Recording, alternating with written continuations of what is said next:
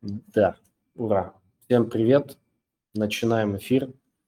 Я немножко буду смотреть вниз, потому что у меня камера чуть выше, и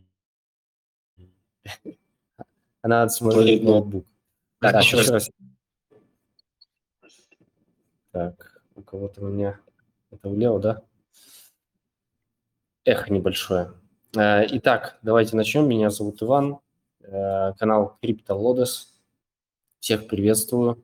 Сегодня мы говорим на очень животрепещущую тему, которая волнует не только меня, а и многих, кто в крипте и хоть как-то затронул nft э, Это, собственно говоря, что с NFT, где то самое утилити, почему его так мало или оно так непонятно и незаметно. Вот будем это обсуждать. Кто действительно уже давал какую-то утилити, ну и что ждет в будущем наш рынок, рынок не только крипты, но и NFT в целом. То есть NFT 2.0, где оно, что оно, как оно. Давайте знакомиться. Сегодня у нас, у нас отличные гости, замечательные ребята из э, команды, которая пилит, NF, э, ну, можно сказать, NFT-проект. Э, отчасти он похож на Move to Earn, но мне кажется, это не совсем так. Хотя ходить там надо. Ну, можно и не ходить на самом деле. Сейчас все ребята расскажут. Ребята, привет. С нами Лео и Влад. Давайте чуть поближе познакомимся, и вы о себе чуть побольше расскажете. Привет, Ваня. Спасибо. Давайте, Давайте начнем. Привет, меня зовут Лео. Очень приятно со всеми вами познакомиться. Я founder э, проекта MOOW. У меня большой бэкграунд работы в IT. Это гигантские бизнес-трансформации, tier-2 консалтинг, четверка консалтинг, блокчейн. Плюс я PhD в математических методах анализа экономики, и мы гордимся тем, что у нас еще science-based э, проект. С нами на звонке еще наш CPO Влад, он тоже представится. Да, друзья, всем привет, рад сегодня с вами пообщаться. Вот, ну, я, так скажем, начну немножко издалека. Вот, об бэкграунде без этого никак. Э, в общем-то, стартапить я начал достаточно давно, еще в университете успел сделать два стартапа, один из которых полностью провалился. Вот, а второй даже сумел привлечь инвестиции. Вот, э, это был такой проект в реальном секторе, мы производили питьевую воду. А, провалившийся проект – это было мобильное приложение для поиска мероприятий. Но не будем в это глубоко погружаться. Вот, в общем-то, после удачного стартапа, так сказать, в какой-то момент мы все-таки решили, что что-то у нас не совсем хорошо идет все равно, да, и надо двигаться дальше. И я, в общем-то, присоединился в корпоративную культуру и в качестве, в общем-то, руководителя по продукту вначале, а потом и, собственно, директора по продукту развивал очень серьезный сервис корпоративный для управления маркетингом. А, вот. И, в общем-то, там, за 4 года с нуля мы этот сервис нарастили до 4 миллионов долларов годовой выручки. Вот. И, собственно, в этот момент э, нам с Ливоном и еще с другими кофаундерами пришла идея, а, вдохновившись э, Му, э, Степаном, а, другими муфтерн проектами, тогда был очень на слуху хотя он еще не запустился. начали мы крутить, вертеть, в общем, и так получился мув, про который мы, наверное, с вами тоже сегодня немножко поговорим. Вот, вот такой вот короткий наверное, бэкграунд. Да, окей, спасибо. Давайте э, двигаться дальше. Сейчас не очень понятно, что с рынком NFT. Он вроде бы что-то делает, там лю- некоторые люди даже писали, что они там ходят до сих пор в некоторых проектах. Не сказать, что супер зарабатывают, но ходят, это заставляет их хоть как-то двигаться. Но я думаю, таких не так много, и очень многие приходили ради заработка. А, насколько я знаю, вы тоже активно участвовали в некоторых проектах, в них разбирались. А, давайте про это поговорим, как вы вообще решили, что нужно поучаствовать, разобраться, почитать про них и не только. Да, классная история. классная история. Мы с Владом э, давно, очень давно знакомы. Люди столько не живут, наверное. И в марте этого месяца мы с нашим хорошим другом и художником Мишей Либерти, он один из самых таких известных э, техно-ренессанс, поп-креаторов сейчас, и он, наверное, из первых early birds NFT рынка вообще СНГ, России, и сейчас он уже достаточно популярный по миру. Э, мы оказались в Армении и в этом году, в марте, и как-то в интернете начало все гулять истории, что люди ищут инвайт-коды в Степан. Как-то одним холодным мартовским утром я проснулся и вижу, что Миша ищет э, инвайт-код в Степан. Я знать не знаю, что это такое, но я точно знаю, кому можно пойти за этим инвайт-кодом. У меня даже сомнений не было, что если я спрошу Влада, что такое Степан, и нужен код, э, то он точно правильный человек и даст правильный ответ. Я пишу Владу, Влад в моменте кидает инвайт-код, я пересылаю его Мише Либерти. Оказывается, что кто-то там из подписчиков Миши спеши, был быстрее нас, но я начал задаваться вопросом, а чем это мы занимались, что за инвайт-коды, что за кроссовки. Э, мы с Владом до этого начали инвестировать в NFT, э, там, с, с целью коллекционирования, с целью заработка. В моменте там даже можно было похвастаться, что э, у меня там лучший результат был 600 долларов за три месяца превратить в 9 тысяч долларов и зафикситься. И вот Влад начал мне рассказывать, что существуют какие-то криптокроссовки, что это вообще не финансовая рекомендация и сумасшедшая хрень купить за 16 салан какую-то картинку кроссовок и начать на этом что-то зарабатывать. На тот момент Solana стоила под 114, э, и мы в один день, я, Влад и наш кофаундер Миша, залетели в Степан. Э, кроссовки тогда стоили где-то по 1600, по 1700 долларов, и начали разбираться, как это вообще работает. Это был первый earn. Э, все знают, что Степан тогда бомбил вообще по всем фронтам. И даже люди, которые про крипту никогда ничего не слышали, знали про этих сумасшедших людей, которые покупают э, картинки кроссовок за тысячи долларов. Комьюнити наше разрослось среди нашего нетворка. У нас там чатик на пике был, наверное, 30 человек, с которыми мы вместе ходили, анализировали, придумывали стратегии, куда, как, что прокачивать, э, как минтить, передавали друг другу кроссовки, схемы по минимизации времени на минты. Короче, там мы запарились, и за очень короткий срок, мне кажется, мы вышли Э, на большое количество кроссовок, то есть там 10 плюс. Э, в этот момент с нами еще в этом всем наш CTO Рома игрался, и он, оказывается, один из самых э, фартовых людей, кого я вообще видел. Рома, просто мы там сидим, стараемся, что-то высчитываем, планируем, что через три дня у нас будет минт. Рома такой, а, что минт? Давайте сейчас Э, запись экрана, кликает на минт, у него два бокса выпадает, из которого выпад... из одного из одного из боксов выпадает зеленый кроссовок. Вы такие, Рома, как ты это делаешь? И он это э, два-три раза в неделю повторял, он там на пике вообще у него чуть ли не 50 кроссовок, 5-6 телефонов, э, прогулки по району самые оптимальные через парки и какие-то сумасшедшие доходности. Но э, параллельно с этим мы начали понимать, что у этого всего есть проблемы. Потому что не всегда есть возможность ходить на улице. Э, на улице вообще зачастую, если мы живем в разных странах, э, очень плохая погода.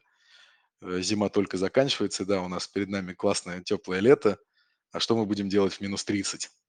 И как это вот ходить час-два на улице, а кто-то там джогингом занимался или бегал в минус 30, и мы понимали, что это не наше. Потом начали с Мишей обсуждать бэкграунд, и, как казалось, Миша в 13-14 годах вообще производственным дизайнером работал э, в Гуанчжоу в Китае. Wearable девайсов, которые как раз пульсометров, смарт-часов, и когда-то он э, этим серьезно зарабатывал.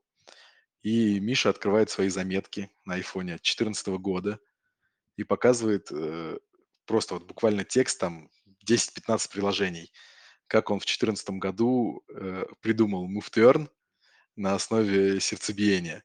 И он, он, так, он тогда это называл как-то фиткоином. Это монетка, которая май, майнится за счет вашего сердцебиения, вам надо там активный образ жизни вести. И мы такие, Миша, где ты был в 14-м? Почему, когда Стефан уже на таком хайпе, ты только сейчас об этом нам рассказал? И мы начали думать, эм, мы в этот момент уже смотрели в сторону Волкина, знакомы были с Степапом, у некоторых из наших ребят э, были инвайты в Генопец. То есть у нас в целом там топ-10 проектов, э, мы во всех них были, понимали, как они работают, э, были активны в их комьюнити и понимали, самое главное, их проблемы. И это все наложилось друг на друга. У Миши, Миша поделился своей классной идеей, мы уже были полностью погружены в муфтеон рынок, И с точки зрения моего нетворка, Влада нетворка, мы все в продуктах, в IT. Мы буквально за неделю засетапили команду. Просто, как Миша говорит, это мстители мира крипты. И начали думать над брендингом, названием, э, кто мы такие, чем мы хотим заниматься и куда двигаться. Когда мы уже оформились э, в виде как компании, как название Move, э, логотип, придумали core, наш объект нашей так называемой экосистемы, у нас ключевой вещью является NFT-пульсометр. По сути, для того, чтобы работал Move, достаточно иметь смартфон и любой девайс, который умеет читать пульс. 99% девайсов на Android и на iOS покрывается возможностями э, нашего приложения. В этот момент рынок э, начал сходить на нет, и мы, э, Степан запретил пользование в Китае, проблемы с GPS, и мы все больше начали понимать, что текущая токеномика этих проектов основана как раз на хайпе.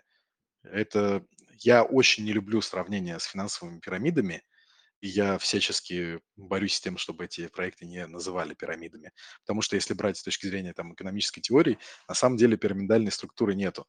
Там основное, чего не хватает в пира... для того, чтобы это было пирамидой. Человек, который пригласил тебя в проект, взамен от этого ничего не получает.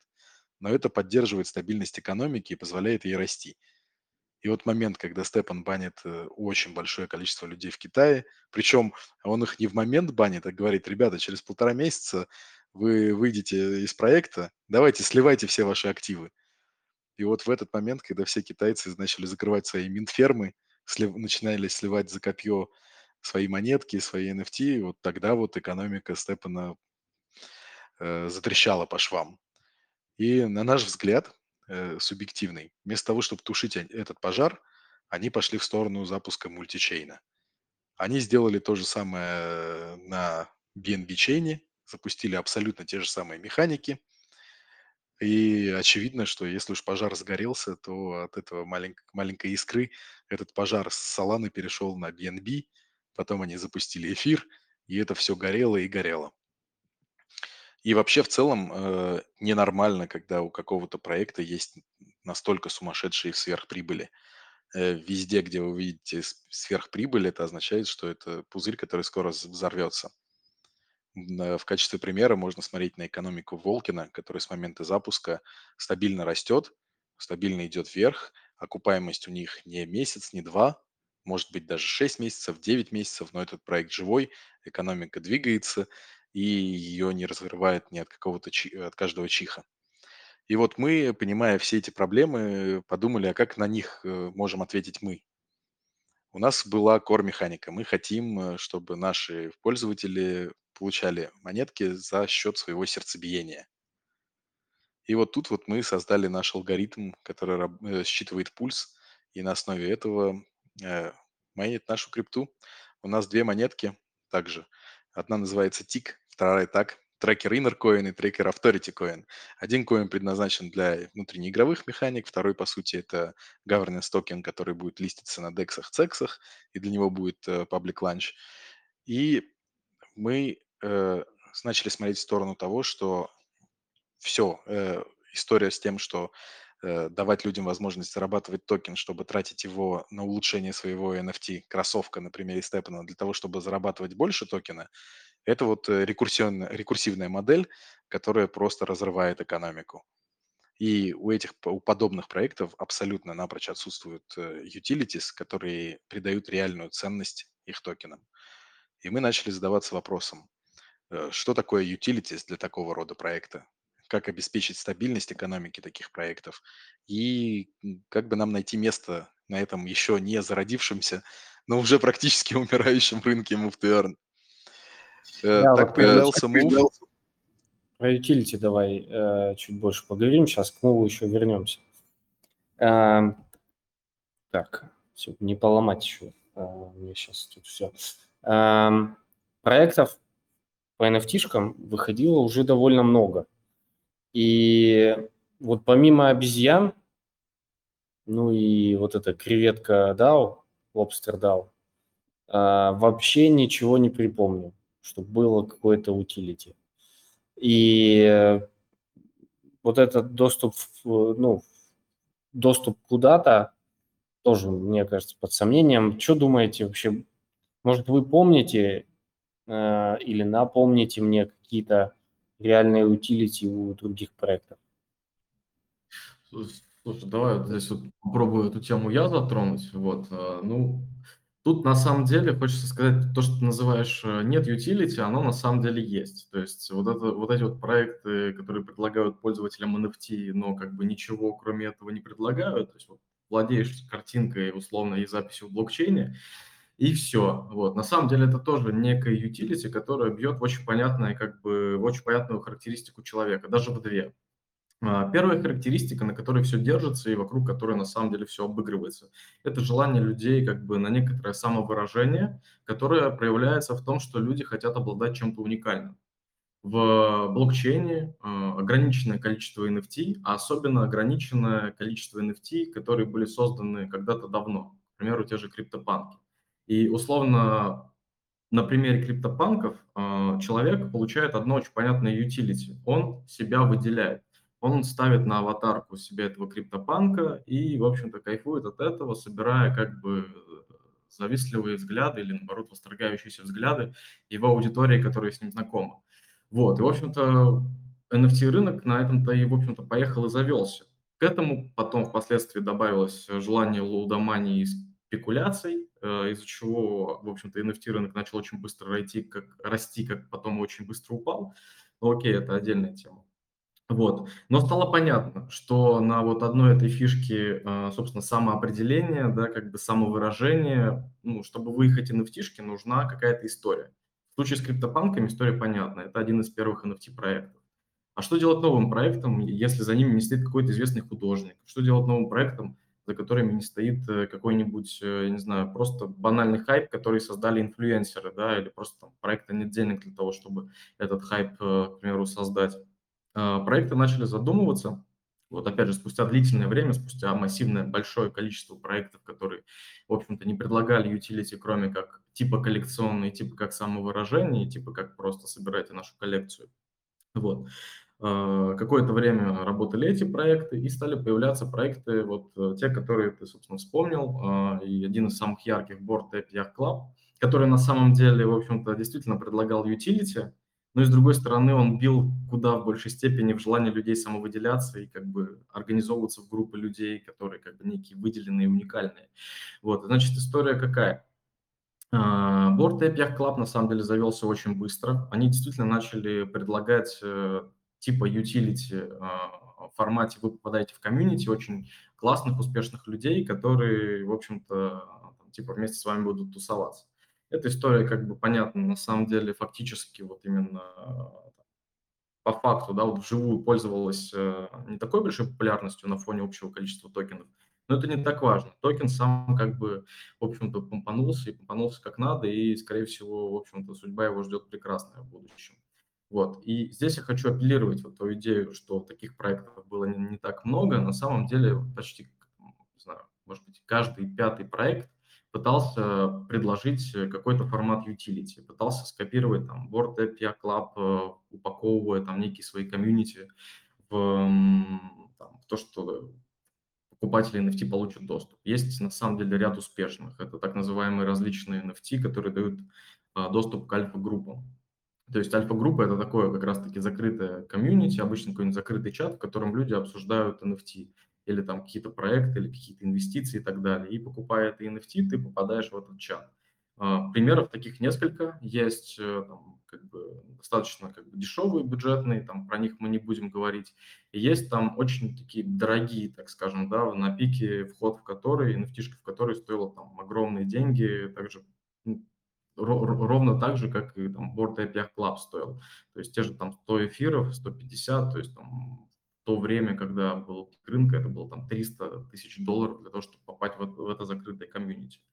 Вот, э, но, э, опять же, на комьюнити все не ограничивается. Хочется также вспомнить один из достаточно интересных примеров, связанных, связанных с utility, уже таким более явным, прям супер очевидным и прям имеющим реальное выражение. Не какие-то виртуальные комьюнити, не какие-то там виртуальные встречи или просто какие-то объединения людей, а вполне понятная история. А, в общем, есть э, такой проект, эм, А, буквально вылетело название. Ну ничего, давайте про смысл. А, значит, тоже очень дорогие NFT, и идея за ними стояла очень простая. В Нью-Йорке открыли ресторан и сказали, что в этот ресторан смогут попасть только те люди, которые держат это NFT. А, вот. И, в общем-то, NFT, попадание в этот ресторан, а, соответственно, в том числе тоже некий клуб, но уже как бы это ресторан, да, не просто какой-то клуб, а, стоил э, тоже каких-то безумных денег, там, под, под сотню тысяч долларов э, стоил этот вход. Просто банальный билетик для того, чтобы попасть в этот ресторан. И, в общем-то, мы перешли, так скажем, каким-то таким реальным utility, да, то есть вот на примере вот этой NFT э, как, какой-то рыбный ресторан. Пытаюсь вспомнить, честно говоря, вот, не получается. Ну ладно. Вот. В общем, на самом деле хочется сказать, что вот по факту э, вот таких utility очень много, когда э, тебе проект предлагает, что-то ты получишь, куда-то ты получишь доступ, или там тебе дропнут какой-нибудь мерч, или ты получишь какую-нибудь фигурку коллекционную, или ты получишь что-то, что-то что-то, в общем-то, интересное, да, то, что тебя должно вызывать какой-то интерес, желание выделиться или так далее, и так далее. Вот, но на самом деле, действительно, это как бы вот некое такое второе перерождение NFT, то есть было первое перерождение такое просто коллекционное, точнее, рождение, потом произошло дополнительное рождение, начали добавлять какие-то utility и фишки, и вот э, как бы вопрос стоит как, что как бы будет дальше? Смогут ли проекты, которые предлагают подобные utility, как бы, ну, также выстреливать, да? Ответ – да, смогут, но просто люди будут гораздо более разборчивы, и проектам будет гораздо сложнее выстреливать и становиться интересными для аудитории. Но что нас ждет? А, нас ждет а, куда более а, прикладные utility NFT. И сейчас уже ведется не просто сверхактивная разработка подобных проектов, они уже начали внедряться. И они начали внедряться уже даже просто в России. Вот как бы вот у нас с вами русскоговорящая аудитория, поговорим по России, про Россию. Сбербанк буквально недавно, а, совсем недавно продал а, как бы в формате цифрового актива, кажется, слиток золота. Вот. И фактически мы идем к тому, что у NFT будет э, действительно все больше и больше понятного такого реального, абсолютно реального, связанного с нашим миром utility. А, первая идея номер один – это NFT как некий аналог а, реального товара, который есть в реальном мире. Золото тяжело транспортировать, золото тяжело там, перемещать, это опасно, затратно. Вот почему бы людям не продавать просто цифровой аналог в формате NFT, который отображает э, и, по сути, является таким виртуальным представителем реального слитка золота, только в digital среде. Да? То есть, вот, по сути, идея номер один. А, идея номер два. А, можно пойти еще дальше. То есть э, вполне себе, вероятно, мы скоро увидим истории, связанные э, с тем, что э, права на квартиру или на какой-то объект недвижимости вполне себе начнут оформлять в форматах NFT-протоколов. Условно, вместо там, бумажки, вместо записи в реестр государственный будут делать записи в блокчейн. Опять же, конечно же, до этого еще нужно дойти, это все будет далеко, но э, здесь мы опять же касаемся абсолютно реальной utility, связанной с реальным миром. Вот, и на самом деле таких примеров можно нагенерить очень большое количество, и э, что мы точно увидим в ближайшем будущем, это то, что все больше и больше активов из физического мира будут оцифровываться и обмениваться людьми с помощью NFT либо же право собственности будет э, на тот или иной объект закрепляться в формате NFT и обмениваться. Вот, в общем, как-то так. Но здесь мы с вами ушли немножко в такие высокие, сложные материи. А, опять же, тут можно вернуться к более прозрачным вещам, и можно вернуться на тему earn проектов вообще, да, то есть а, это тоже, на самом деле, очень серьезная тема, а, которую мы затрагивали, начиная move. Там лично я когда мы обсуждали с ребятами, начинать нам move и как начинать, для себя ставил, поставил вопрос. А, хочу ли я делать очередной earn проект? Понимая, что экономика earn проектов без каких-то дополнительных вещей, она супер инфляционная, то, о чем говорил Ливон, да, то есть ты тратишь токены для того, чтобы зарабатывать еще больше токенов. Не круто. Нужно дать а, некое, а, нечто большее пользователям. Нужно дать пользователям способы реального использования монет, которые им доставляет знаю, удовольствие, реальный актив, интерес вызывает и так далее, и так далее. Вот, в общем, такую затравочку я сейчас сделал, вот, говорю очень много, поэтому, Вань, всё, даете слово. Да, да, может, Леон что добавит еще? Ну, Есть вообще глобально хотелось сказать, вот на примере Миши. Он был э, digital-креатором, который продавал свои арты. И тогда, там, лет э, 7-8 назад продажа этих артов выглядела достаточно забавно. Никаких, никакой возможности отслеживать собственную э, там, торговую марку, права на digital-активы, они напрочь отсутствовали. То есть ты закинул на сайт, кто-то у тебя купил, у тебя какие-то watermark и могли быть тогда, были проги, которые эти watermark и чистили, и потерять собственность над этим э, активом было, ну, очень просто. И вообще людей, которые стоковые картинки покупали, это были только корпораты, которым могут предъявить за использование чужих фоток. Э, И на самом деле это было ориентировано только вот ну, в, так- в таких кейсах. Кто-то, какой-то дизайнер хочет сделать какой-то продукт, на нем заработать, поэтому ему нужно приобрести, чтобы не было бы дальше вопросов. И вот тогда NFT зашел в мир именно арта классического как сертификат подлинности. И появилась парадигма того, что э, многие создают картины, их очень сложно перевозить. Если я создам какой-то арт в виде digital а, я всегда, если имею доступ к своему кошельку, я его в любой точке мира на любом экране могу показать. У тебя даже плюшки есть там купить возможность показа чего-то на Таймс-сквер, на этих э, билбордах, и ты можешь свою коллекцию просто выставить туда и показать, чем ты владеешь. И получается, что у тебя может быть э, картина Мона Лизы, на перевозку которой тебе надо потратить э, тысячи, там, десятки, сотни тысяч долларов. Или у тебя есть работа очень известного, там, Мураками, допустим, картинка восьмибитная, очень красивая, и ты ее можешь в любой момент везде показать, и у нее есть точный под- сертификат подлинности и сертификат владения. Плюс э, в этом фрод теряется. Всегда были вопросы подделки арта и так далее.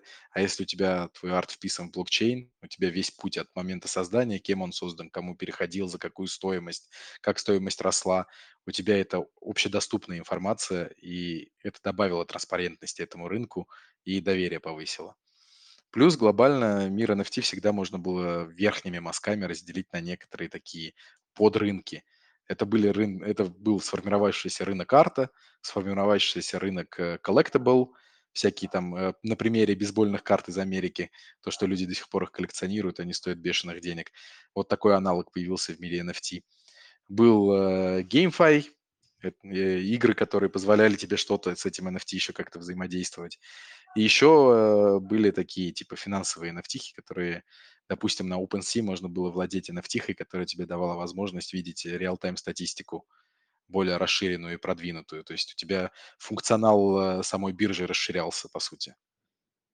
И вот э, мы задумались, а можно ли взять арт NFT, которая создана реально крутым и известным художником, взять идею того, что многим нравится коллекционировать, и добавить туда возможности геймфая и получить какую-то синергию из этого всего. Ну, до GameFi сейчас дойдем, но, опять же, вот сам, самое лучше всех показывает себя экономика Волкина, в которой люди, по сути, ничего не зарабатывают. Вот, и это такая дилемма, что вроде как это заработок, но там он настолько маленький, что... Ну, дойдем сейчас до этого. Мне вот, да, интересно, я знаю все эти э, варианты использования NFT-шек, плюс там, плюс там есть еще э, как вариант, как электронный билет, доступ куда-то там на концерт или еще куда-то.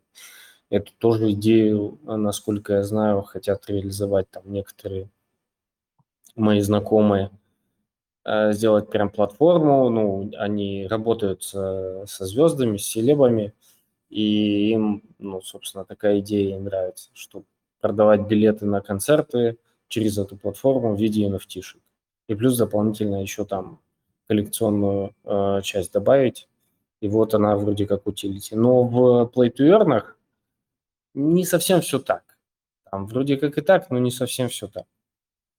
Кстати, еще Но- прикольный пример был адидасовской NFT, которую запустили в этом году. Они, по сути, изначально запустили NFT, которая была сделана в коллаборации как раз с криптопанками, с обезьянами. Э, Это была возможность получить аватара. Причем это была такая прикольная картинка, которая в 3D э, зарисована, она классно крутилась, но это вот как раз был билет на возможность получения аватара. Они прикольный роудмэп нарисовали под развитие этой вселенной. Как раз он так и называется «Добро пожаловать в метавселенную» коллекции называлась. И до сих пор называется. Она на эфире как раз выходила, до сих пор торгуется. И дальше они предложили следующим образом поступить. Э, они хотели удовлетворить желание людей коллекционировать, и они сказали, что вы можете сохранить первоначальный билетик на получение аватара. Или вы его можете сжечь, получить э, билетик на получение аватара второй фазы и начать участвовать э, в получении одежды из этих аватаров. По сути, Adidas на всех холдеров этой NFT запустил капсульную коллекцию одежды. И первым элементом это был черный худос – Э, с адресом э, э, в, крип, в крипте, где это все записано. На груди у всех вот такой вот этот адрес и обезьянкой из крипта, из борта API Club. И фишка была в том, что они эту одежду бесплатно доставляют в любую точку мира, по сути. Ты владелец, ты подтверждаешь свое владение, пишешь адрес, тебе это высылают. Ну, за исключением некоторых проблем сейчас. И в течение года они, а они выпускали вот этот вот э, худи, э, шапку и э, такой очень интересный кислотно-лимонный классический адидасовский спортивный костюм с тремя черными полосками. И это было сделано в коллаборации с обезьянами, с криптопанками. И плюс к этому всему у тебя еще появится редкий аватар в метаверсе. И по сути они добавили, они сделали вот буквально все. Они добавили возможность взаимодействия со своей NFT в виртуальном мире. Они добавили возможность коллекционировать первоначальные виды этой NFT и со- создали реальный utilities в реальном мире и ощущение вот этого вот закрытого клуба, но чуть дальше. Возможность получить капсульную коллекцию одежды, которая создана специально для тебя. Окей, Окей. Вот, э, так, так, так, какое-то эхо. Все. Э, смотрите, ну, в общем, с NFT обычными действительно все понятно, да, можно массу кейсов придумать. А в Play to Earn, э, Move to Earn, как ты правильно, Иван, отметил, э, немножко все по-другому. И в таких проектах Play to Earn, Move to Earn на самом деле есть две составляющие части. Действительно, есть NFT, вот, и есть куда более важная часть на самом-то деле, которая формирует ощущение проект, о проекте у людей, это ее монеты, коины. Вот. И на самом деле а, у таких проектов а, встает всегда как бы вопрос, да, а вот э, utility и NFT какое, да, задать, а какой utility придать токенам. И что мы видим как бы на примере того же Степана. Начнем с простого, да. В Степане мы видели, или там в похожих проектах, э, очень простой utility. У тебя есть кроссовок, кроссовок дает тебе доступ в игру. Вот и все utility, да, то есть больше, в общем-то, ничего. А, а дальше стоит вопрос, окей, этот кроссовок дал мне доступ в игру, чтобы я зарабатывал токен. Хорошо, я зарабатываю токены, чтобы что? Чтобы их обратно вернуть в кроссовок, купить дополнительный кроссовок, прокачать кроссовок и, и все. Ну, Степан, да, говорит, все. Дальше как бы стоит вопрос, окей, я прокачался, у меня куча коинов, мне некуда девать, что я делаю? Я их сливаю как бы и, собственно, дамплю курс. То, что произошло со степом. Вот. И здесь стоит вопрос, э, соответственно, utility коинов. То есть, чтобы этого не происходило, очевидно, проекты должны думать о том, чтобы предоставить некоторые utility монетам, чтобы монеты, которые зарабатывают пользователи, не сливались. А, проекты могут там какие-то канонические utility оставить и за их NFT-шками. К примеру, если мы говорим про World of Warcraft или там про Lineage 2, про который все прекрасно наверняка знают, да, когда там виртуальные мечи или там одежда продавалась за сотни тысяч рублей или долларов, это все понятно. Можно перенести тоже там, в играх в общем уникальные айтемы, передавать, продавать более редкие айтемы дороже. Ну, все, что мы видим на обычном рынке NFT, все то же самое и в играх, в общем-то. Вот. Э, в общем-то, задача основная – дать utility монетам. И это на самом деле самая сложная задача. То есть как игра может дать utility а, монете игроку? Очень просто, на самом деле. Если игра интересная, то игроку интересно в ней развиваться покупать там какие-то айтемы дополнительно, просто играть ради игры, ради соревнования. То есть если в этой игре есть какая-то соревновательная составляющая, вот на примере того же Волкина, Это максимально примитивная игровая механика, но она вовлекает людей. И люди готовы как бы покупать волкинов, прокачивать их, создавать больше волкинов и так далее. Так или иначе, это какой-то уже, но минимальный пример того, что игра вовлекает, и люди готовы тратить э, токены внутри игры. Они оставляют токены внутри игры, они выводят их. Посмотрим, как это себя покажет на дистанции, не надоест ли эта игра, придумают ли они какие-то вовлекающие механики сверху, чтобы это все жило, в общем-то, жило долго и счастливо. Я думаю, у них, в принципе, все получится. Вот, соответственно, а, мы с вами затронули Волкин. Вот. А что делать как бы, ну, не играм, да, то есть с играми там все понятно. Делаешь интересную игровую механику, и пользователям надо нравится играть, будет у тебя здоровая экономика, в которой токены будут циркулировать.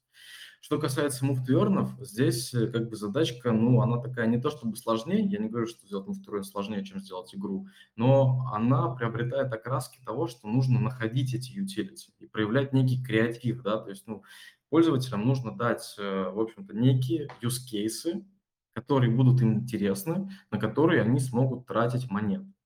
А, здесь, опять же, давайте вернемся к примеру самого старого, мощного и, в общем-то, по сути, муфтуерна, который живет уже на рынке, если не ошибаюсь, 7 или 8 лет. Это Sweatcoin, который тоже наверняка многие как бы знают.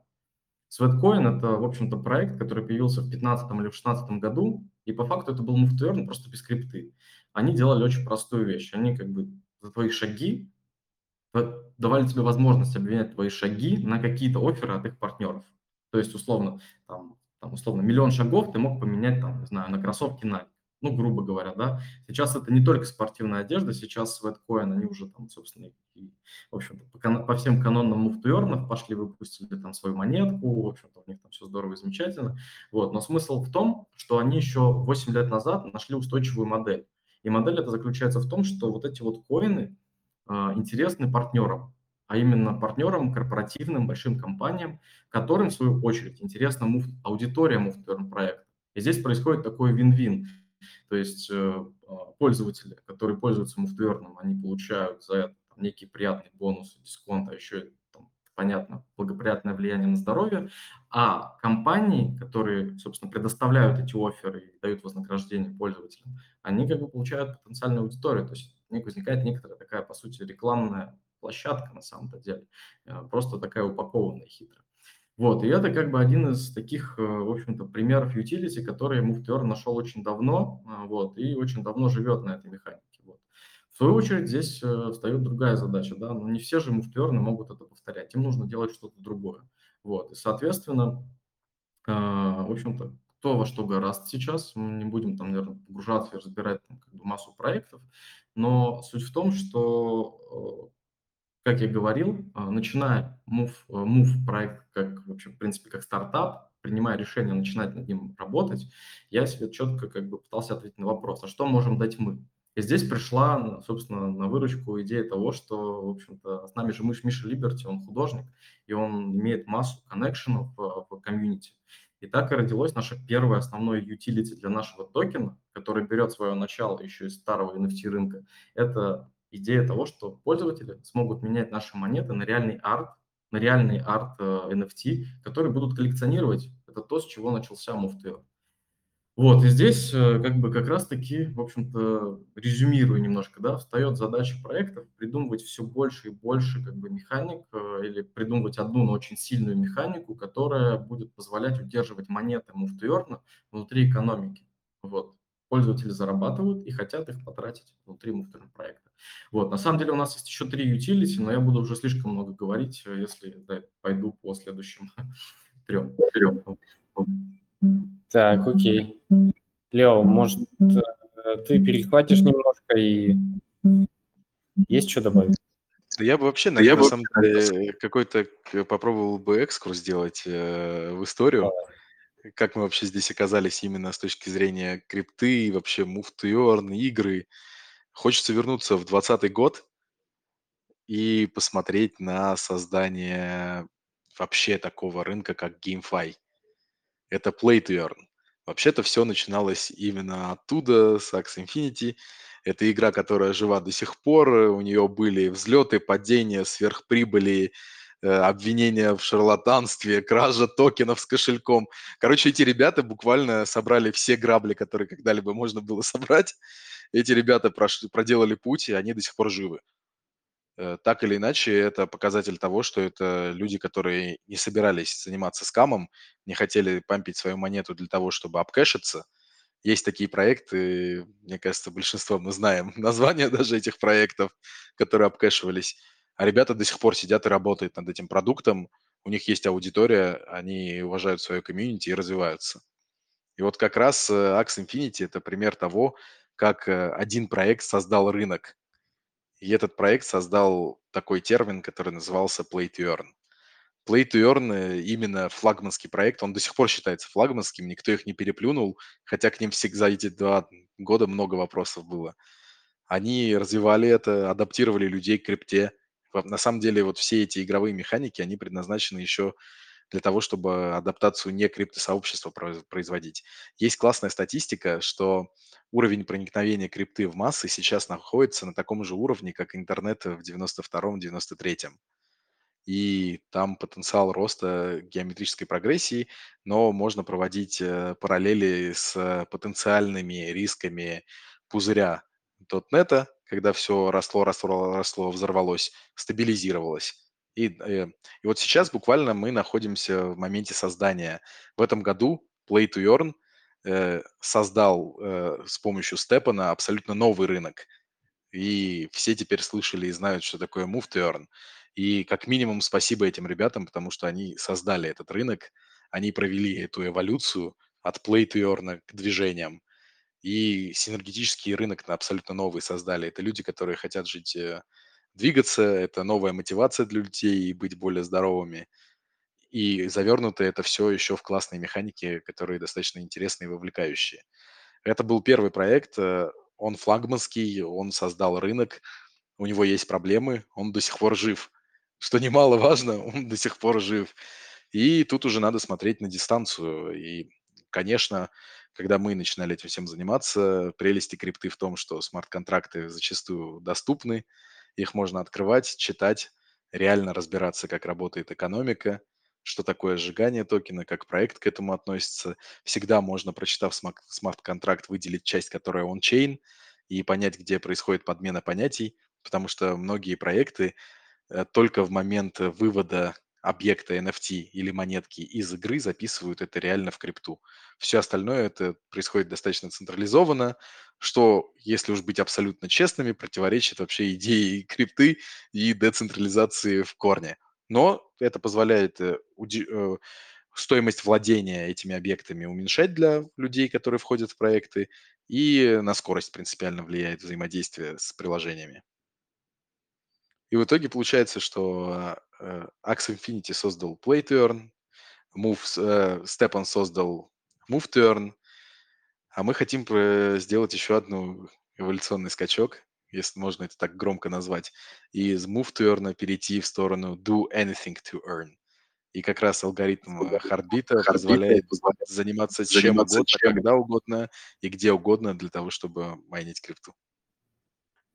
Ну, это можно так сказать. Почему нет? Всегда нужно говорить о том, что мы изменим этот мир, потому что если говорить, ну, мы попробуем, то, может, вряд ли получится. Я к тому, что э, много, вот после Степана, насколько я помню, начались вот новые разговоры про новые веяния. Было там и Sleep to было там и там, не знаю, Learn to earn, типа того. А, что там еще из интересного было? Sex to earn, понятно. Trip to earn еще есть. Trip to earn. Ну да. Но это все довольно узко, и там, ну вот я с первого взгляда было сложно понять, как, какая у них будет киллер-фича. Все довольно так примитивно и не совсем прям для всех. Но уж тем Но более, уж тем... да, про, минус, про минус 30 вообще не приходится.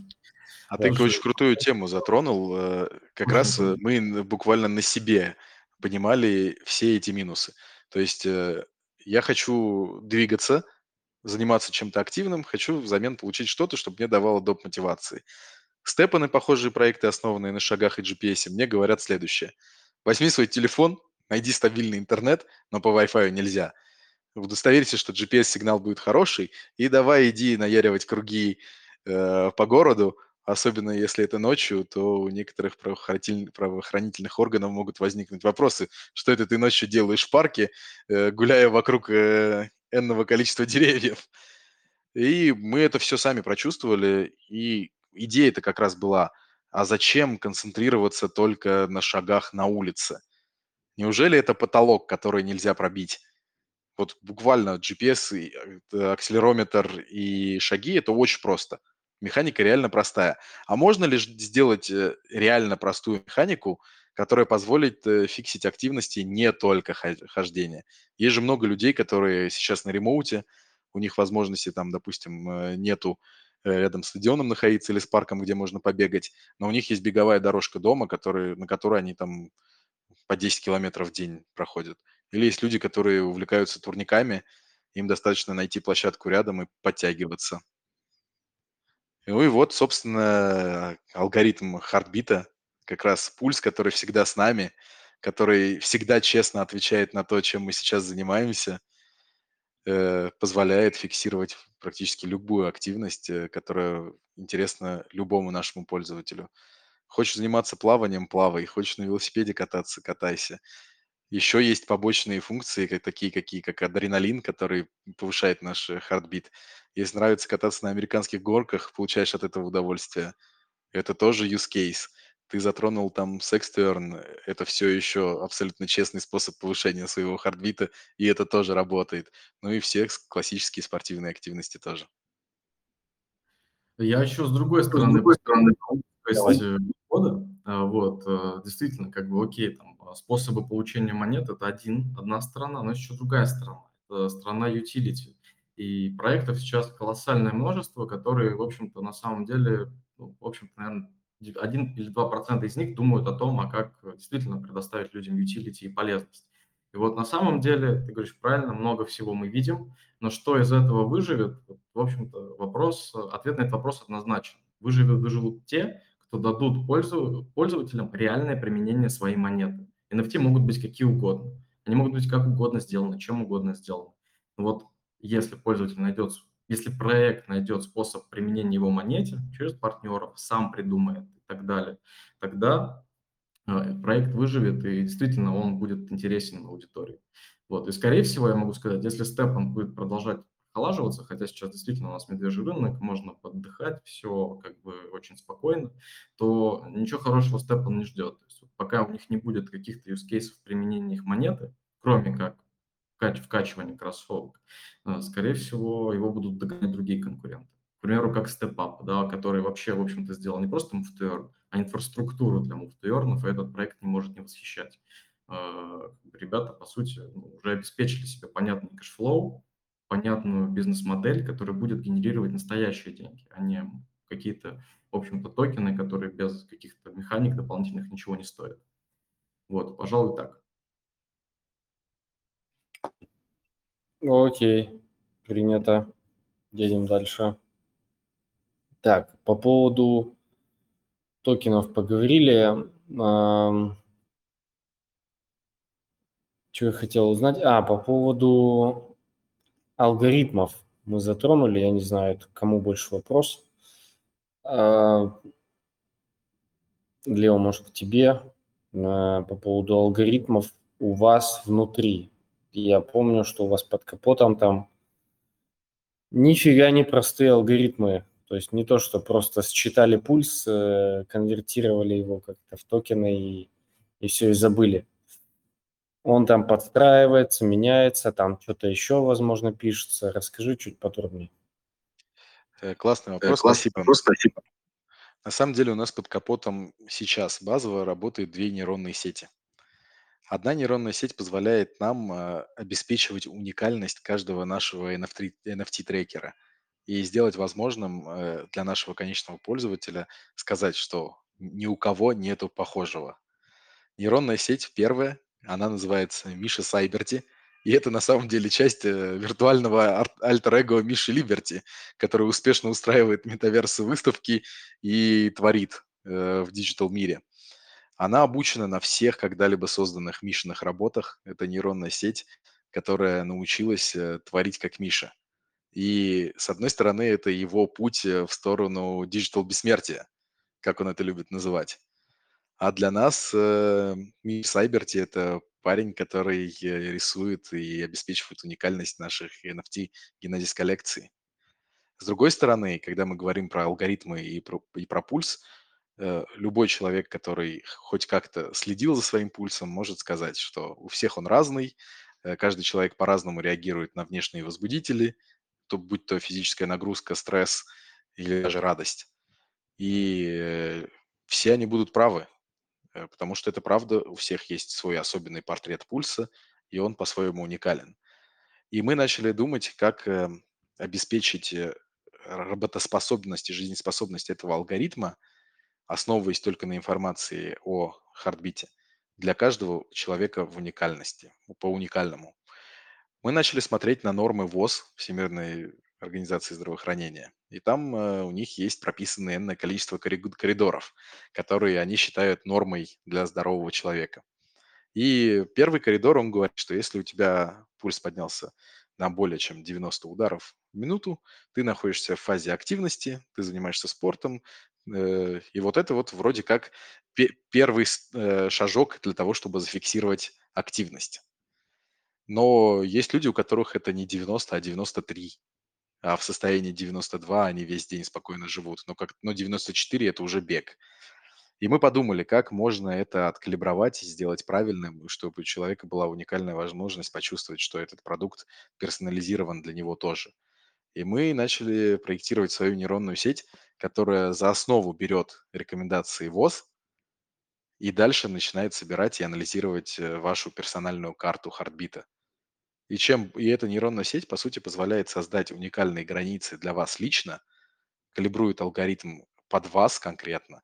И это, между прочим, э, очень классный антифрод механизм, э, потому что акселерометр всегда можно обмануть, можно создать симуляцию шагов, но нейронная сеть, которая приучена распознавать именно ваш личный пульс, именно ваш уникальный пульс э, с точностью до одного удара в минуту с разницей, и этот алгоритм, который под вас калибруется и учится – и чем больше вы пользуетесь этим алгоритмом, тем лучше он с вами взаимодействует и работает.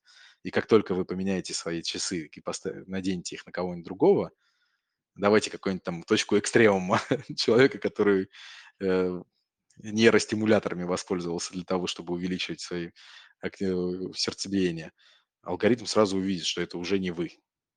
Потому что он тренируется с вами, он живет с вами, он спит с вами, у нас будет э, сейчас реализован э, трекер и взаимодействие с приложением в сторону активного образа жизни. Э, в следующем году мы будем запускать еще два вида трекеров. Это про сон и про медитацию. У медитации свои там коридоры пульса, и фишка медитации в том, что ты должен быть в состоянии держать в этом коридоре достаточно долгое время свой пульс, не поднимая его. Во время сна у каждого человека свой уникальный пульс в зависимости от того, какие сны он видит или не видит. И получается, что нейронная сеть, э, которая умеет определять, э, хорошо ли вы спите, умеет э, и помогает вам э, успокоиться, как говорится, keep calm, и медитировать, и которая также умеет с вами заниматься активными видами спорта и активно проживать жизнь, которая покрывает буквально все фазы вашей жизни, но не говорит о вам, не заставляет вас очень агрессивно ею пользоваться. Она в бэкграунде, она с вами. Вы знаете, что она работает э, вместе с вами, проживает вот ваш день с точки зрения вашего пульса, покрывает весь, весь ваш день, э, практически 24 часа. Это и есть алгоритм, который гармонично и очень э, бесшовно, я бы назвал, встраивается и создает привычку. И вот то, куда мы целились. Круто, круто. Влад, есть что добавить? А, слушай, ну, а, алгоритма нет, вот, но у нас вообще а, тема разговора называется так, что NFT, в общем-то, как бы как будто бы мертвы, да, и вот хочется все-таки вот этот вопрос наконец-то затронуть, да, как бы мертвы ли NFT и что нас ждет дальше. Сугубо сейчас там, свое мнение выскажу, да, у возможно, будет другое мнение, и на этот счет я слышал как минимум два мнения люди, ну, именно публичных людей. часть из них говорит то, что, в общем-то, NFT никогда не вернутся, и, в общем-то, это прошлая эпоха, даже там вот эти вот NFT без utility, да, якобы, да. Кто-то говорит, что, в общем-то, вернутся. Вот, я вначале скажу про то, что действительно сейчас кажется, что NFT умерли. Вот. Но в чем дело? Дело в том, что NFT также, в общем-то, замечательно упали вниз, так же хорошо, как и выросли в свое время. Вот. А история в том, про то, что вся эта NFT-история, как и крипты, держится по факту на одном таком очень основательном и самом главном фундаменте, это на мировой экономике. Вот. И экономика мировая начала очень сильно страдать. Вот. И, конечно же, кто э, больше всего, когда страдает экономика, будет получать и огребать? Э, будет огребать тот, кто больше всего, в общем-то, на этом заработал, кто больше являлся с таким самым наиболее спекулятивным активом. И, в общем-то, все наиболее спекулятивные активы, как только экономика заболела, обвалились. Вот, это нормально. Э, были большие заработки, большие потери, в общем-то, то, к чему нужно быть всегда всем готовым. Тут история, в общем, без десятилетия к десятилетию не меняется. В общем-то, в свое время так было там, более простыми коллекционными предметами. Сейчас как бы вот, с карточками, к примеру, коллекционными, там, бейсбольными, да, в общем похожие истории происходили. Сейчас они тоже живы, с ними похожая история происходит. Вот. А, но суть в том, что, окей, NFT а, сейчас пострадали, потому что страдает экономика. Но в какой-то момент экономика начнет снова оживать. В общем-то. Возможно, мы увидим еще там не одно дно внизу, вполне вероятно. Но в какой-то момент снова начнется приток денег, снова у людей появится больше свободных денег, снова людям захочется спекулировать, снова повысится терпимость к риску, и все те самые NFT, те самые обезьяны, там, те самые, как бы, я не знаю, панки а, получат, э, скорее всего, еще не такой рост, э, мы, мы будем удивлены, скорее всего, тому, а, какие цифры мы увидим на тех самых старых NFT, которые были а, популярны в прошлом году, которые ставили рекорды стоимости? А ответ здесь очень простой. Это часть истории. И по той же самой причине, что они выросли в 2021 году, они вырастут и в 2024 или 2025, я не знаю, снова потому что это часть истории. И люди, которые, в общем-то, любят, э, собственно, там, Мона любят, там, не знаю, других э, там, каких-то дорогих художников покупать, они, руководствуясь тем же самым, почему там а, некоторые картины стоят по 100, по 200 миллионов долларов, будут готовы э, покупать тех же самых криптопанков в силу того, что это уникальная часть истории, да, там, может быть, за ним не стоит имени каким-то какого-то художника, но а, самое главное это причастность к этой истории, да, обладание этим кусочком истории. Вот. И мы, вот я в чем точно убежден, увидим новые рекорды стоимости.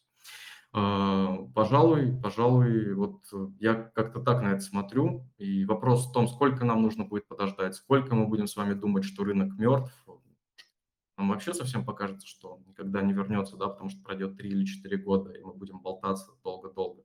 Но рано или поздно все-таки экономика оживет. Это показывает история.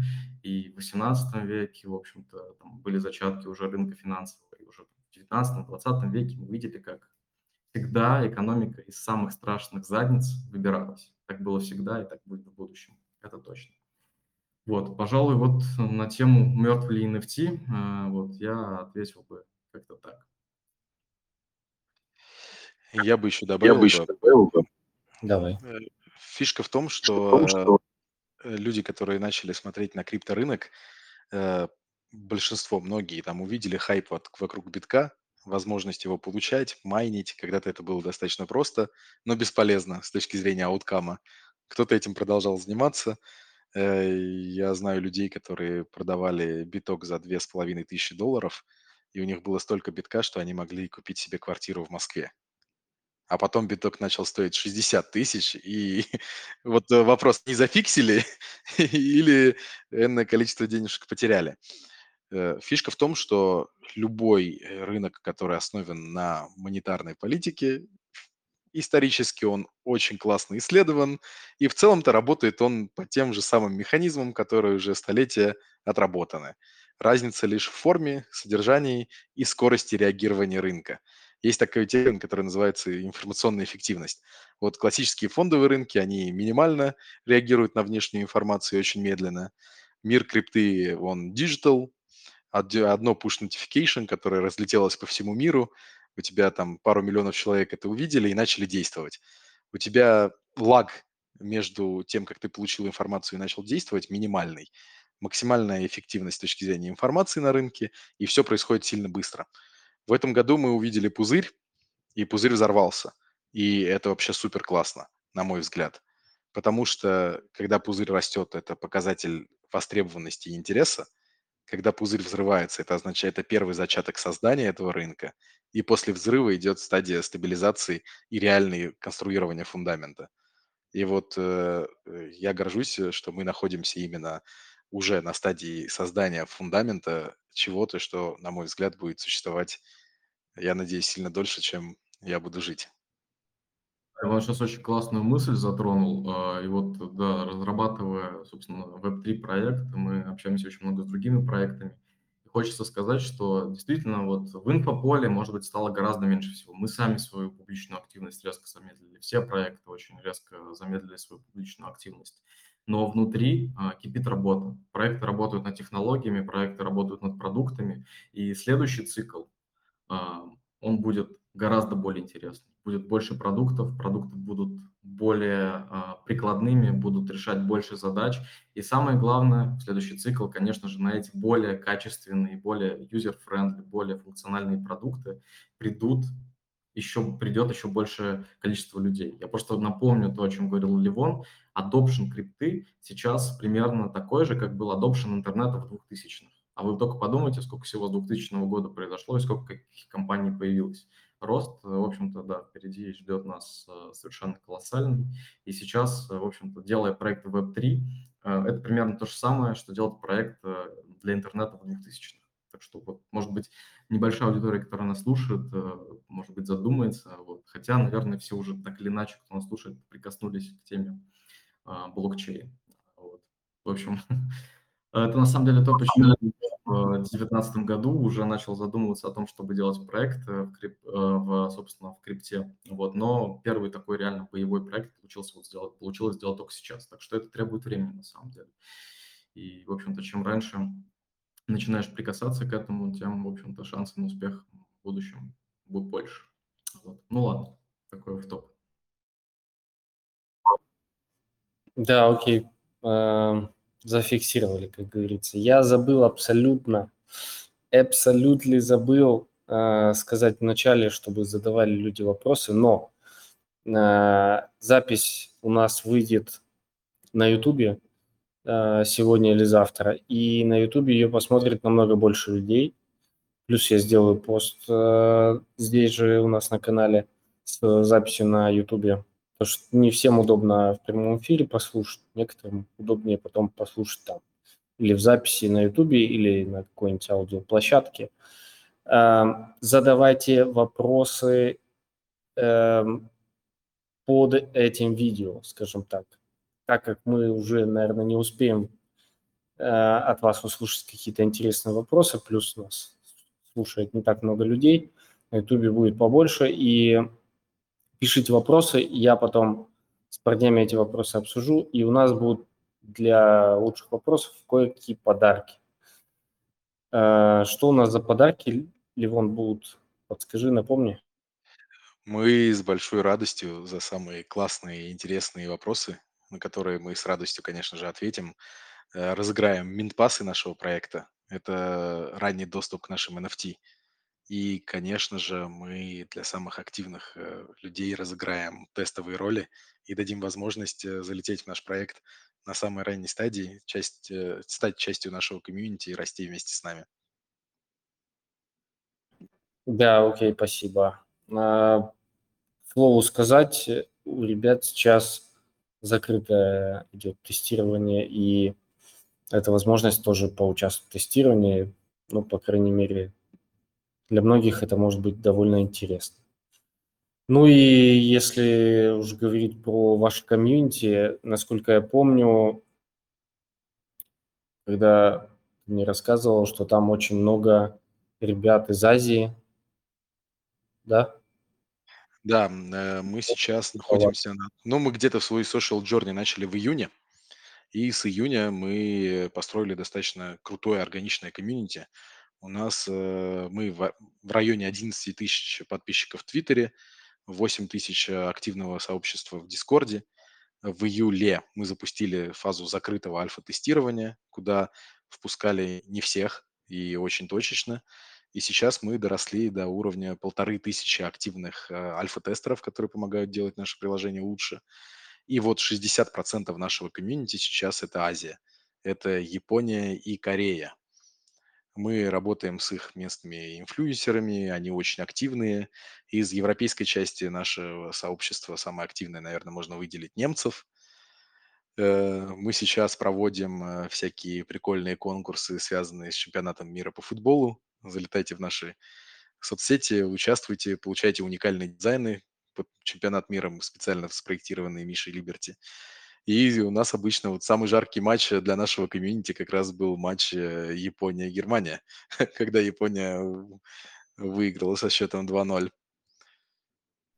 О, да, я помню этот обсер Германии, просто жесть. Э, к слову сказать, ну так, давайте уж немножко. У Германии шансов практически нет, там капец, как должны сойти звезды, чтобы она вышла плей-офф. Это печально, конечно. Я так хотел, чтобы Германия вышла. Но я зато порадовался за Англию. Э, немножко расстроен, что Бразилия так хорошо играет э, на этом чемпионате мира, да. Посмотрим, ладно. Кстати, про дизайн Давай. я вот не Вместе будем с тобой за Англию болеть, и как раз э, можешь э, залететь к нам э, в Твиттер или в Дискорд и оценить работу Миши, посвященную сборной Англии. Блин, кайф. Обязательно залечу. Эм, так, сейчас я гляну. Можно ссылку на Discord Move. Э, да, можно. Я сейчас... Э, я в описании все ссылочки добавлю к видео, ну, там, и в в чатиках я отвечу. Сейчас закончу и отвечу. Ну, не знаю, наверное, все. Давай еще анонс. Я так понимаю, у вас АМА на днях, и там будет представлен и новый функционал, и куча новых новостей. Э, расскажи, пожалуйста, что там, как там, когда. Мы сейчас очень активно с нашими партнерами как раз готовим нашу э, первую YouTube-аму. Мы уже успешно провели несколько ам в Твиттере, погуляли по соседним проектам, пообщались, познакомились. И это будет наша первая ама на YouTube. Мы предположительно рассчитываем провести ее 7-8 декабря. Э, там у вас будет э, возможность э, посмотреть на наш roadmap, Э, пообщаться с нами, более детально узнать, кто мы такие, посмотреть на команду, посмотреть, куда мы движемся. И мы будем там представлять новый функционал, который мы подготовили, мажорный апдейт декабрьский, где появится возможность э, минтить наши девайсы, получать более редкие девайсы, прокачивать их. И, э, короче, очень приглашаем всех, с радостью с вами там пообщаемся и становитесь частью нашего комьюнити, и вы сами оцените, насколько оно органичное и классное. Лучше прийти посмотреть, чем слушать рассказы от меня, какое у нас классное сообщество. Хорошо, надо будет тогда еще э, за день, за два тоже у себя сделать анонс АМы на всякий случай, чтобы люди не забыли или хотя бы знали, куда перейти. Окей, окей, отлично. Я, кстати, вспомнил под конец уже эфира, что я себе передний свет, кольцевую лампу не включил. Думаю, что так хорошо, глаза не болят, так отлично. А то она мне... Ну, ты прекрасно выглядишь и без него. Да, спасибо. Что, загорел Сп... немножко. Спасибо, Вань, за такую классную возможность пообщаться, обсудить э, актуальные темы, э, поделиться своим э, видением ну и познакомиться с твоим сообществом. Всех приглашаем к себе. У нас лампово, классно. И давайте дружить. Да, спасибо. Спасибо. Спасибо, ребята. Я думаю, последний раз. Все, спасибо большое всем, что пришли послушать э, и посмотреть. Мы сегодня все с видео, очень красиво получилось. Вот. Ну а запись на YouTube я в ближайшее время уже выложу и добавлю все ссылочки в описании. Все, всем спасибо, до новых встреч. Всем пока.